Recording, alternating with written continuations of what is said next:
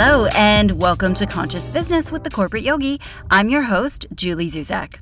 This podcast helps entrepreneurs develop the mindset needed to build and grow a conscious business. Whether you know it yet or not, your mindset is the subconscious blueprint that determines your success. Each episode, we explore the different ways that your business calls you forth to grow on a personal level and through your relationships. So get out of your head, into your heart, and let's dive right in, shall we?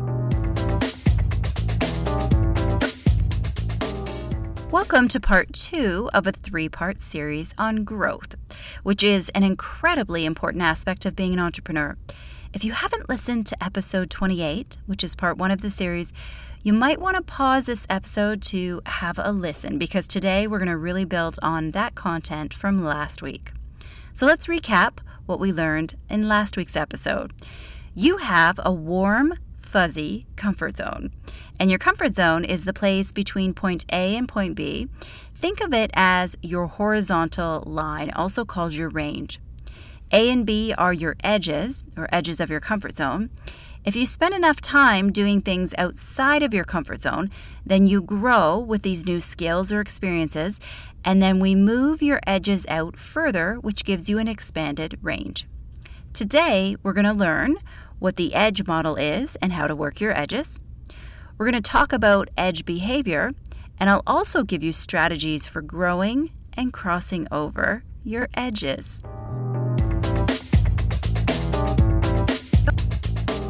Last week we talked about your comfort zone as a horizontal line that runs between A and B, also called your range. Today we're going to dive deeper into how we increase your comfort zone and expand your range. It's time to introduce you to a new model. It's called the EDGE model. And I learned this while studying at CRR Global, and it's a brilliant way to really bring consciousness to the process of growth. And it helps us understand why it can be so exhausting when we grow and learn new things. So let's introduce you to the edge model.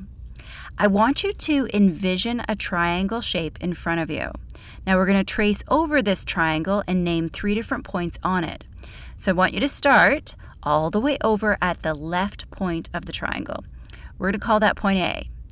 And then I want you to travel up the left side of the triangle towards the peak and as you do this, you travel up an incline and then you reach to that highest point, or what we're going to call the peak of the triangle. This is our second point. Then we travel down the right side of the triangle to the far right point, and that we're going to call point B. So the far left, point A, we travel up the slope towards the peak, and then we travel down the slope towards the bottom right hand corner, point B. We use this edge model or triangle to understand what it is like to do something new, something scary, or something outside of our comfort zone. Remember our model of the comfort zone from last week. That line is flat, and so we can easily travel anywhere inside our comfort zone with very little effort. However, when something is new, it takes a lot more effort and energy to do it. And that is why we use this triangle or this edge model because it represents that doing something new is an uphill battle and it takes a lot more work and energy to do it in the very beginning. On our edge model, point A represents the place where we haven't started the task yet. Point B on the far right represents the place where we're comfortable doing the task. But in order to get over to B, it takes a lot of work. We can't just walk across from A to B on a flat surface like we do in our comfort zone. We have to go up the side of the triangle, all the way uphill, very steep, it takes a lot of effort, and there's no momentum in the very beginning. Then, once you cross over that peak, or what we call the edge at the top, then most of the really hard work done at the beginning is all behind you. And guess what? what happens to your path? It starts to go downhill. It starts to become easier, and you have all this momentum behind you, and you're easily able to get to point B. You can think of this edge model as a physical representation of climbing a mountain. Before you've even started climbing, you are at the bottom looking up, and it might feel a little bit intimidating. But the only way that you're going to get to the other side is to go up and over the mountain. And the sooner you start to climb, the sooner you'll be able to come down the other side. And the first part of the climb can be the hardest because most of the work is there and the biggest challenges are yet to come. They're ahead of you.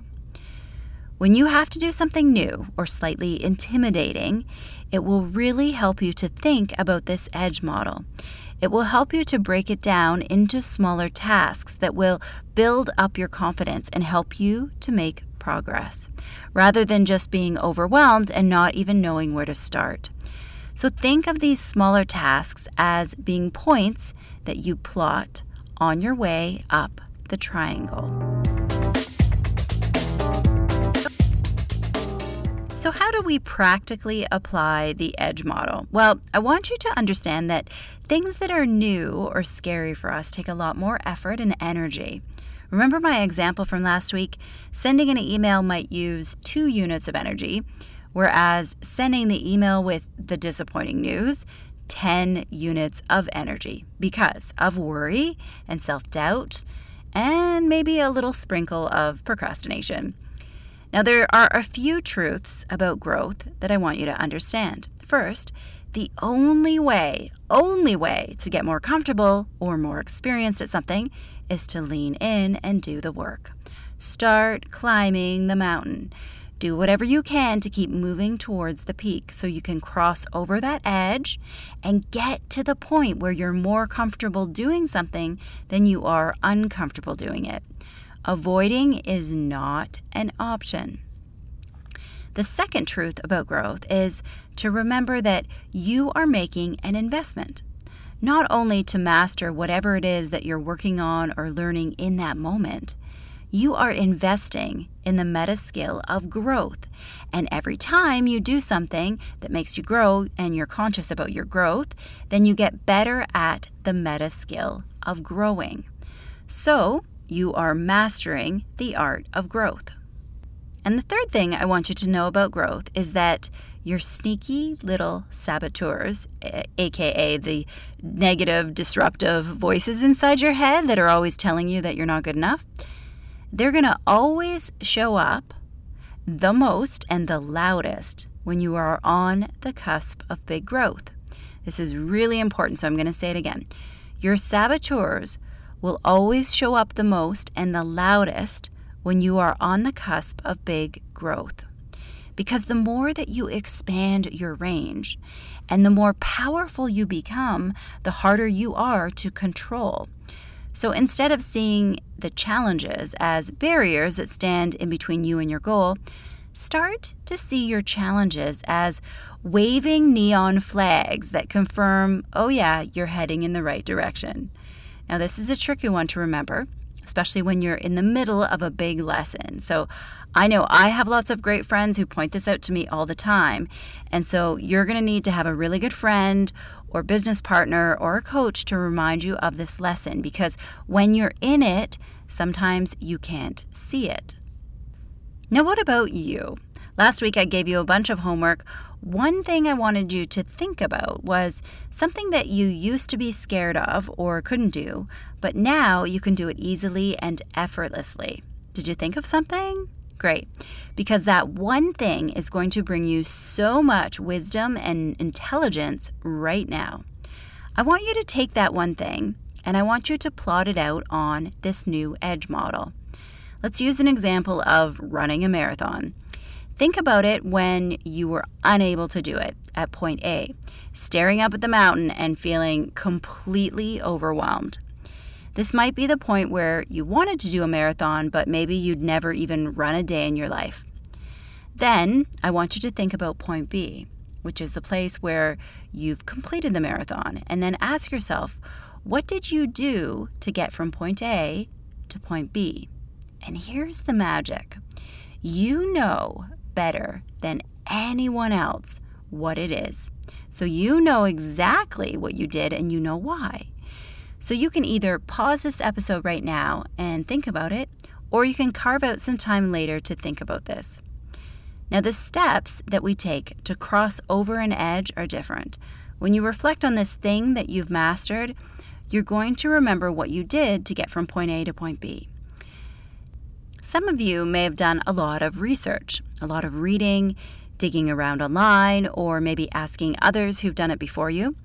Some of you may have approached this as a goal and maybe set a specific deadline of when you wanted to accomplish something. And maybe some of you broke it down into steps. Some of you might have enlisted someone else to do it with you. So you had a buddy or an accountability partner. And then there's mindset, which is so important to your success. Did you visualize and believe that you could do it? Because this always helps at an emotional and an energetic level. So there are lots of things that you may have done. I want you to take the time to really get conscious about what it was that really worked for you in the past. Because this is intelligence and wisdom that you're going to be able to use for future scenarios or edge goals when you have to do something new.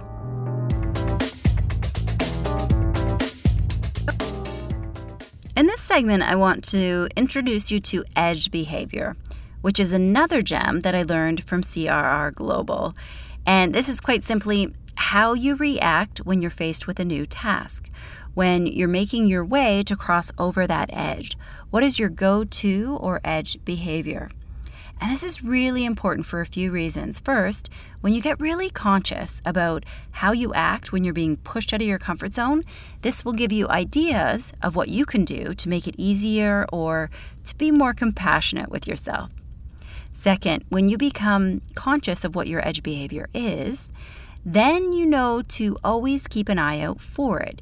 Because in the future, when you notice this specific behavior in yourself, you will know that you are doing something that is outside of your comfort zone. And this will serve as a red flag for you.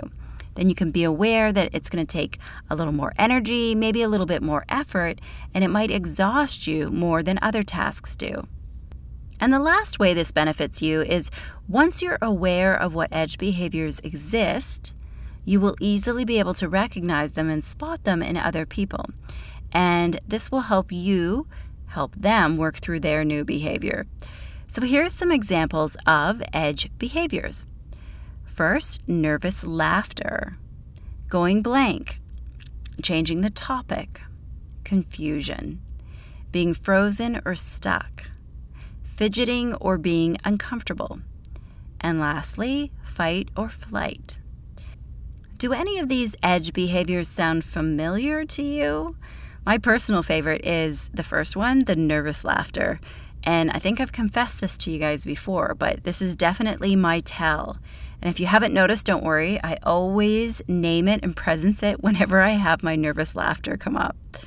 So, edge behavior is quite simply how you react when you are being pushed outside of your comfort zone. And here's four examples of what I see as the most popular ways that edge behavior shows up in entrepreneurs. Number one, avoidance. We all of a sudden magically come up with a reason to justify not moving forward and not taking the action. Number two, and I call this shiny object itis. And this is where we quickly switch to a new project to avoid doing the hard things about a current project.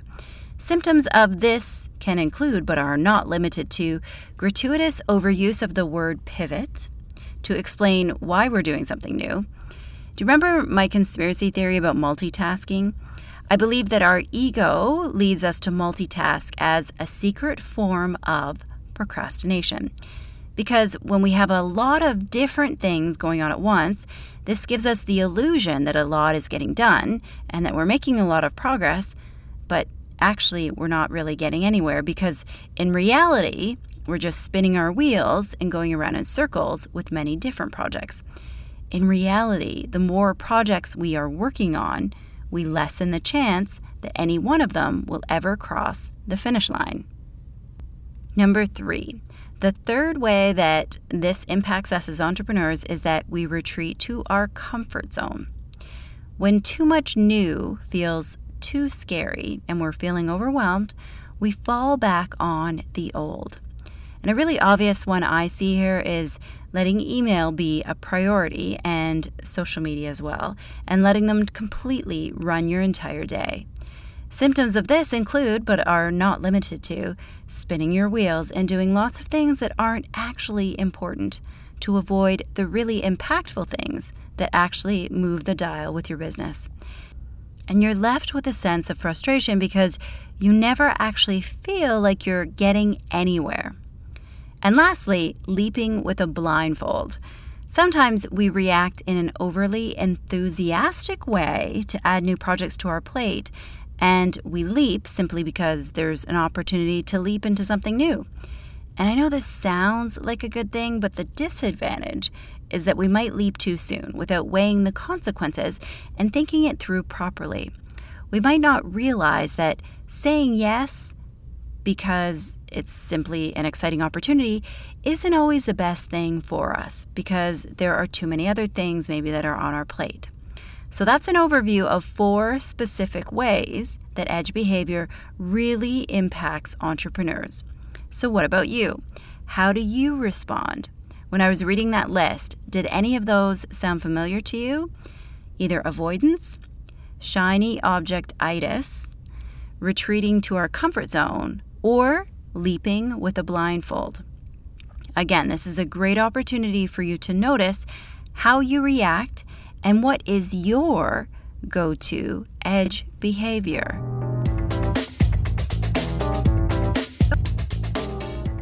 Now, I want to give you some tools that will help you to cross over an edge and do that thing that is new. Earlier, I asked you to think about something personal that used to live outside your comfort zone, and now it's inside your comfort zone. How did you manage to do it? Did you break it down or did you leap with a blindfold? We all have a different relationship with edges. So it's really important for you to know how you respond when you're faced with crossing an edge. And knowing this gives you great intelligence about what you can do in the future. So here are five tools to cross over an edge. First, you can find someone to cross an edge with you. When we have someone with us, it not only helps us with accountability, but it makes it easier because we're not alone. We have the comfort of their company and of their relationship to help us through it. Number two, break it down into steps. Well, I know when I first started teaching yoga, we've talked about this before, and I didn't start teaching a big classroom of 45 students. I started off teaching a friend, and then I taught two friends. And then slowly and surely, I taught bigger classes and then strangers. And then I, I worked my way up to an environment where I was comfortable. I simply broke down what I could do into smaller versions of what the big goal was. And each time that I did one of those steps, it gave me a bit of confidence towards that bigger goal of teaching a bigger class. Number three, a temporary leap. You can jump outside of your comfort zone, try something new, and then fully give yourself permission to go back into your comfort zone to process what just happened. You can think of this as a zigzag where you take a couple big, bold steps forward, and then if you need, you take one step back. Number four, act as if. Visualize that you've already crossed over and that you have all the confidence and experience of being over there already. Now take that confidence and that feeling and see how you feel empowered by that and see if that will help you head up that incline towards your edge. And number five, prohibit crossing. Now, this one's a little confusing, but it's a good one. And it kind of works like reverse psychology. So you tell yourself that you can't cross over the edge, or you tell someone else that they can't do something. And I don't know about you, but nothing motivates me more than being told that I can't do it. It just brings out this fierce determination in me, my inner stubbornness. And then in the end, it ends up driving me and forcing me to cross over the edge. So let's recap those five different ways to cross over an edge. First, find someone to cross with you. Second, break it down into small, manageable steps. Three, a temporary leap where you zigzag back and forth. Number four, act as if. Find that confidence that you would have once you've accomplished it. And lastly, prohibit crossing. So let's check in. I just introduced you to the EDGE model and EDGE behavior and five techniques to cross over an edge. Did you take all that in? Can you see how this will help you be really conscious about your growth? Last week it was all about understanding your comfort zone, and this week it's all about understanding your edges. How do you respond when they show up? How do you cross over them? What works and what doesn't work. And I really want to point out that as you are listening to this episode right now and investing this time in your personal development, you are making your growth process more conscious. It is so powerful to have these models and this language to understand what it is that you are going through and to put language around it so that you can better explain to others what you're going through. And so, the really good news is that by simply thinking about growth and about observing it and making it conscious, you are getting better at it. So, go ahead and give yourself a little pat on the back.